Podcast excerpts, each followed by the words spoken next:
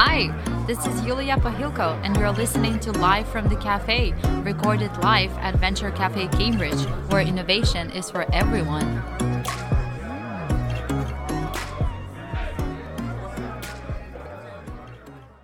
Hi, everyone, and welcome back to another feature interview segment here on Live from the Cafe. I'm sitting across the table from one of the most genuine people I've ever met. She's a contributor and workshop holder at Venture Cafe Cambridge. Jung Starrett, co founder of SoulCo.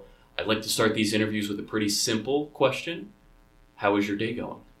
My day is going great. That's good to hear. Um, I honestly do ask that question because I feel like in the innovation and entrepreneurship spaces, we don't talk enough about how we're feeling with honesty. When somebody asks how your day's going or how are you, we tend to brush it off with fine, well, good, and we don't really like to elaborate on that. Um, and that's sort of your area of expertise, isn't it? Uh, yes, I think so. And I usually um, avoid the word expertise because I'm really loving the beginner's mind. I noticed the hesitation in answering that question. So a lot of what I um, practice and teach really goes back to being present. So when you mention that when people ask you how are you? or how's your day going, that we can just answer those questions at a surface level, yeah, fine, okay.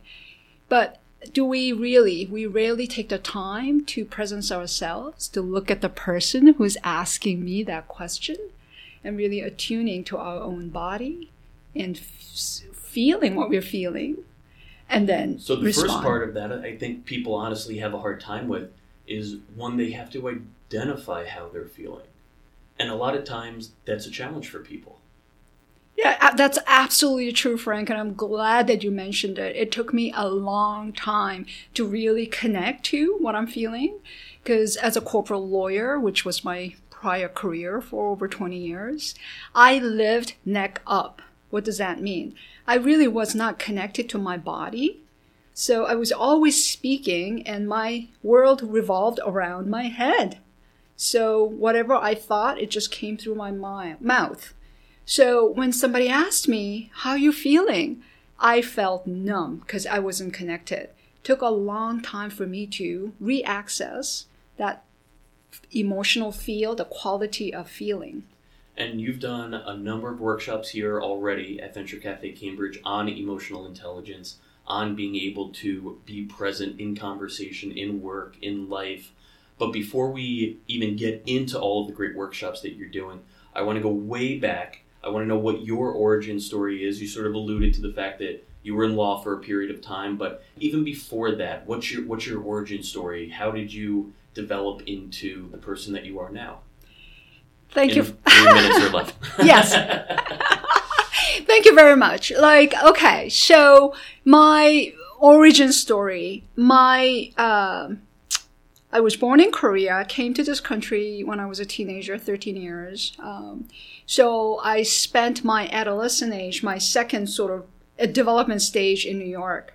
Uh, was an amazing experience because the, you know, whole um, diversity that I didn't experience in Korea. But my parents, thinking like Korean parents, wanted me to marry someone who's a doctor or lawyer or professional at that time. And I said to myself, you know what? If they want status and privilege for me, I don't have to marry one. In fact, I could go get one. so that's how I got JD. So think about it. Someone who getting a, into a profession with that motivation, you know, it's all external, satisfying what my parents wanted for me. So I really struggled. At the same time, as I mentioned to you, I lived at neck up. So all the intellectual challenges and stimulation in, in corporate law, I loved it. Interestingly enough, though, when I was not connected to the rest of my body, my heart and my gut, it pulled me away from who I truly am. So after 20 years, the road diverged. So in the beginning, it might have been a small difference, but after 20 years of doing something over and over and over again, so that was a big um, sort of painful gap that I experienced. So when I I, I wouldn't say I, when I woke up, but when, you know, it, it went on for a while, but really dawned on me that in order to reduce this, this suffering, when I went to the external coaches and the mentors and wanted to listen to their advice and tips, I realized, wow, wow, wow, I have to actually do a U turn and I have to go inward. And through mindfulness and a lot of contemplative practice, that's how I was able to connect to my body. So your question about, you know, the feeling and emotions, when I connected to my body, then I was able to connect to my emotions and then really integrating head, heart, and gut. And when I felt that, that was, I felt the most powerful, you know, um, in my life ever, ever. That feeling was real. So then I realized that that's what leaders need to be really being integrated in a full aligned way with what matters to them and the values. So if leaders can show up that way, then they can hold the space for the people in their organizations, in their teams, for them to fully um, express their full potential. So I want to go into that a little bit because 20 years is a long time, right? So for 20 years, was this a nagging feeling in the back of your head? Was there, do you remember a particular moment when you heard the sound of a bell and you were, it finally clicked? What was that journey like? Thank you for asking that question too. Yes, there was a nagging moment. In fact, one year into my law practice, I called as a baby lawyer. I knew that like, oh, this is fun and interesting. But you know what? How come I don't feel alive? It's always busy. Always feeling like accomplishments, like that jolt of like adrenaline running, you know, working crazy hours. Yet I didn't feel it in here. So then what did I do? All every weekend I would just go away with like like stack of books about career.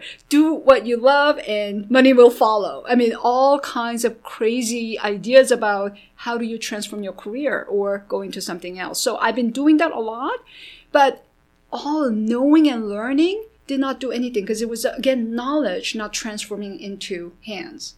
So this this, as you said, nagging voice, like this is not it, but then what? But you're really successful at what you do. It's really hard to step away from what you are good at, right? So you put what you're good at above what you love. So then the real sort of aha moment came when I got really exhausted. My body was now on strike. So you cannot use your will or sort of your head driving me all the time. So my body, I was like losing my energy. So one day I went to the office and then all of a sudden, just like a computer shutting down, I feel this whole energy going bzzz.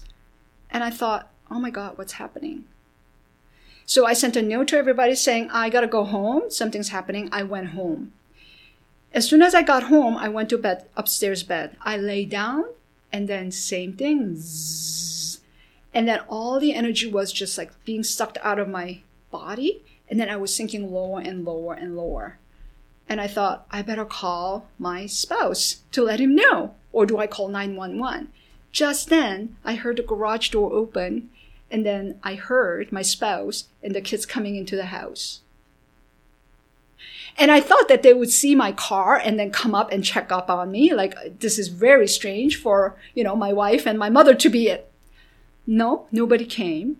And I was just sitting there and then I heard them carry on the conversation, the usual afternoon conversation, laughing and having fun. And then I thought to myself, wow, is this what death is like? That you can hear the voice of your loved ones but you cannot really be seen or heard. And then right after that, what would it be like if this were my deathbed? And that was a wake up call for me. I gotta do something about this. So there was that moment. Um, pretty dramatic story about how you got there.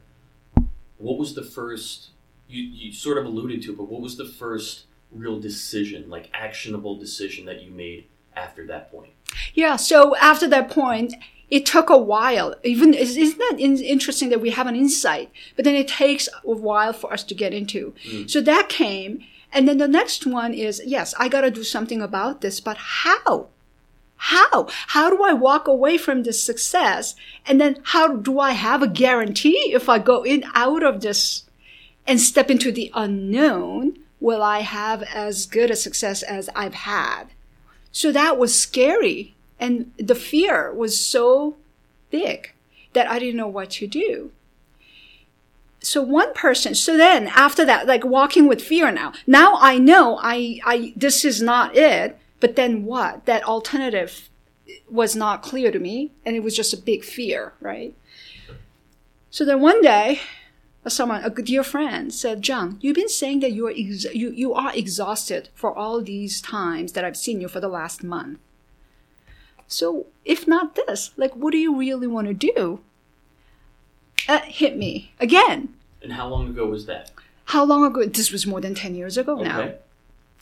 And I said, I don't know. I don't know what I want anymore. And then as soon as I said that, another question popped up. So who are you now?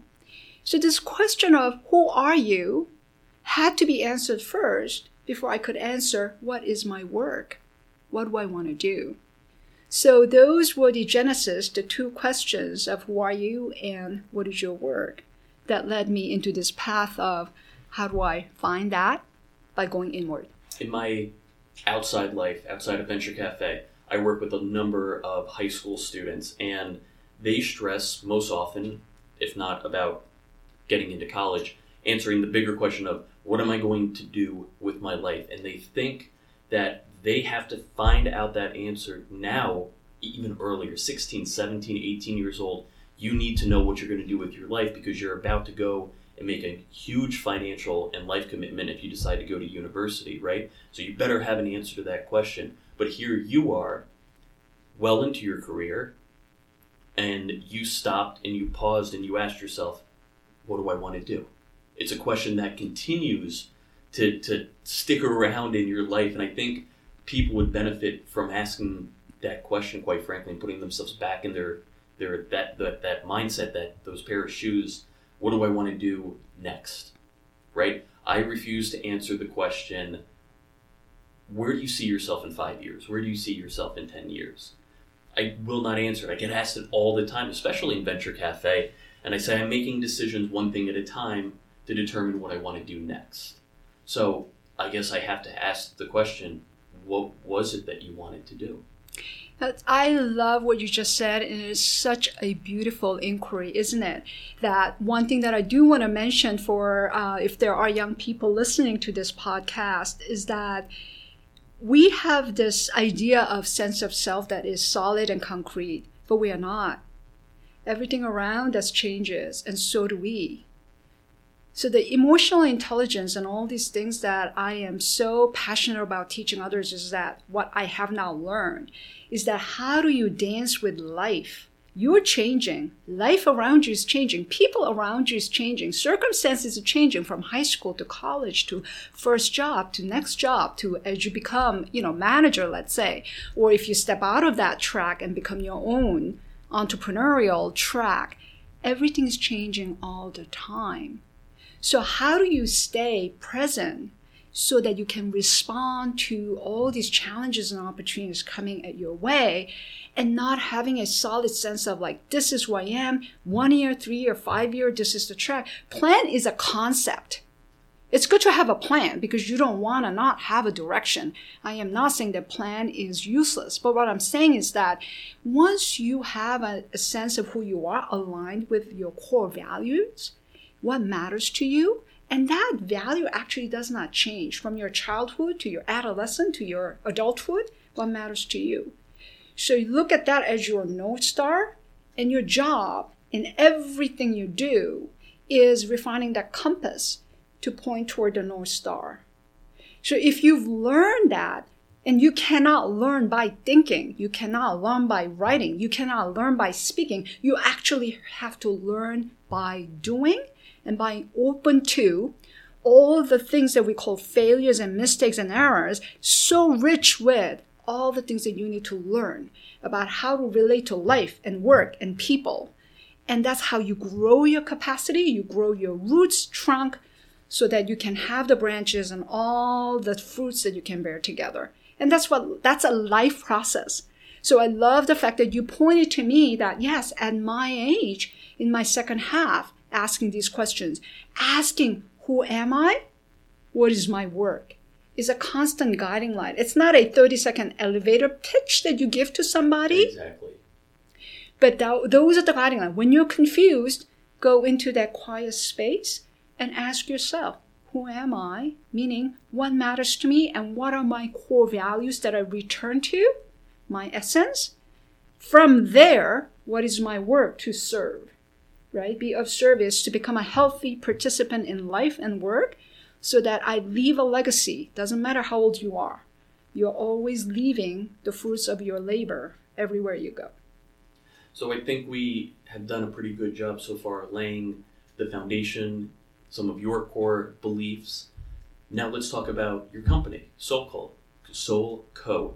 Uh, tell me what it is exactly that you do, what, what you offer to the community, to your clients, and how it got started. Thank you so much for asking that question. I actually love the name SoulCo. In fact, when we were doing that name, a lot of people said like, "Oh, people soul. What is that about?" And I said, "You know what? We always said that it's a soul-sucking job. This corporation or this company, this workplace does not have soul. But then if you do not talk about soul, how can you say that we don't have it, right? So we've taken that out of vocabulary. But to me, work is soul making. Doesn't matter where you work, who you work for, and how many people you work around. Work itself is soul making, meaning that we come alive by through our work, right? Work and life are the two things. Therefore, soul co means that helping people come alive, and that's the vision of what we do. Really helping people getting the skills that they haven't learned. This is a 21st century skill of emotional intelligence that people haven't learned. So how do you come alive? Not dependent on the external circumstances, because there's a lot of things that's beyond your control. But when you come alive from inside out, and when you are lit, when you do the work, you'll have the clarity to see, is, is this the place that I want to contribute? If not, I could leave the place with the calling of the love and the passion, the things that you really want to contribute to the world, not because this employer is XYZ or my boss is this. You want to leave clean, right? Not stuck to that place. So that's the work of uh, Soul Co. And the reason Co is there is that we cannot do anything worthwhile in life alone. So Co means together. Co create, collaborate, communicate, commune or community, these are all the things that we need to do together. So we cannot learn anything together about life or work. We can compare notes and learn from each other's experience and expertise, and then we move on. So that's why Soul Co. The mission of Soul Co is really truly we want to co create learning communities of wise and compassionate leaders for the well being of all. The reason we chose all those words very carefully, because co-creation is an important part of 21st century work, no matter what we do. Complex problems, no one person can solve alone. So we need to create the community of learning community. We're constantly learning and advancing, moving forward. So learning communities. What we need more in this time right now is more than anything, wise and compassionate leaders. Wisdom and compassion, such important qualities that we overlook. And when I say leaders, I'm not just talking about the leaders with, you know, positions and title. Every single one of us are leaders, right? Because we have the resources to influence and impact people around us. And whether we know it or not, they're rippling effects right?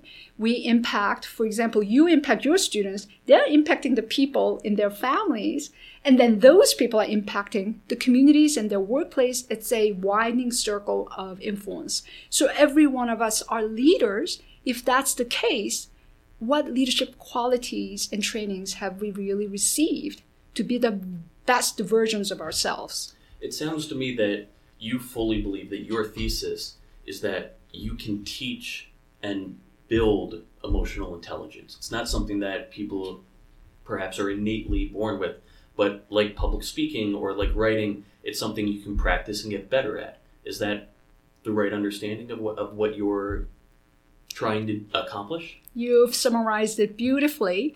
And the last part of the mission is is for the well-being of all. So what is emotional intelligence skills for? For, right? Emotional intelligence skills is not for its sake. Oh, I am emotionally intelligent. Oh, what does that mean? It is to co-create the well-being of all. I'm saying not just a group of people or certain countries or certain workplace, but can we create well-being of all?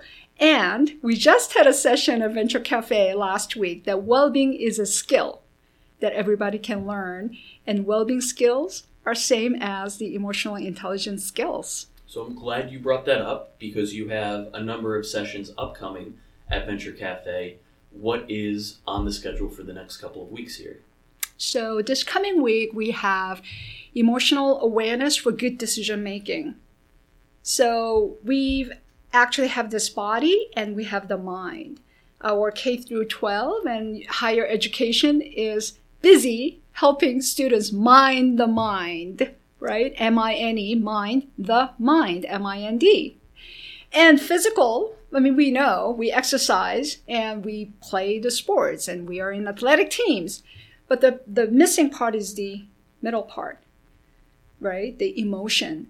But people do not understand that emotions actually drive they give all the data to cognition, and cognition, our mind, makes the decision. But we always cut off the emotion. Emotions taken out of the workplace, out of everything we do in education as well. And it's just left to people to learn. But it is a very important component of education that we need to learn how to work with our emotions. The reason it's taken apart is that emotions messy, it's complex at the same time, it has so much data that we're just getting rid of all the time. So if we learn how to work with it, it doesn't become disturbance. It becomes a rich source of real-time data that we can resource and make good decisions. So emotional awareness for making good decisions is this week. Next week, once we learn how to do that, but then emotions are challenging sometimes. Let's say somebody pushes your button and you say things and do things that you will regret later. But if we learn to work with emotion and familiarize ourselves with it, then we can navigate that difficult terrain when somebody pushes your button. So the next session is, especially when we get difficult feedback or hard feedback, how do we process it? So how to use emotional intelligence for processing difficult feedback. And then after that is that difficult conversation. Another area that we actually have um, challenges in connecting with others is that hard topic, it matters to you, but it is really difficult to have because you don't want to have that conversation. So that how to have difficult conversation. And then I think the next one has to do with um, relationship management, which is the compassion and empathy. So how do we not just managing my own, own emo- emotions, but being able to relate to another, and which is a very important component of emotional intelligence skills, right? Because it's not just about me. We need each other to co-create something no one person could have done alone. So that management of relationships and enriching it and strengthening. And then we end it. The last one is own your mistakes and move on, which we um, kind of tag. It's a tagline for um, leadership resilience. Because when we try to do, whether as an entrepreneur or leader of an important organization, it's something that people are having difficulty tackling challenges or something new that doesn't exist today. There's going to be invariably failures, right? As the bumper sticker says, stuff happens. I'm not, there's no buffer between me and that. So when that happens, how do we move through it? How do we, we don't get stuck in mistakes and failures and errors, but really gather the rich learnings from all those, use that as a fertilizer to move on so we don't get stuck. So that's the resilience part.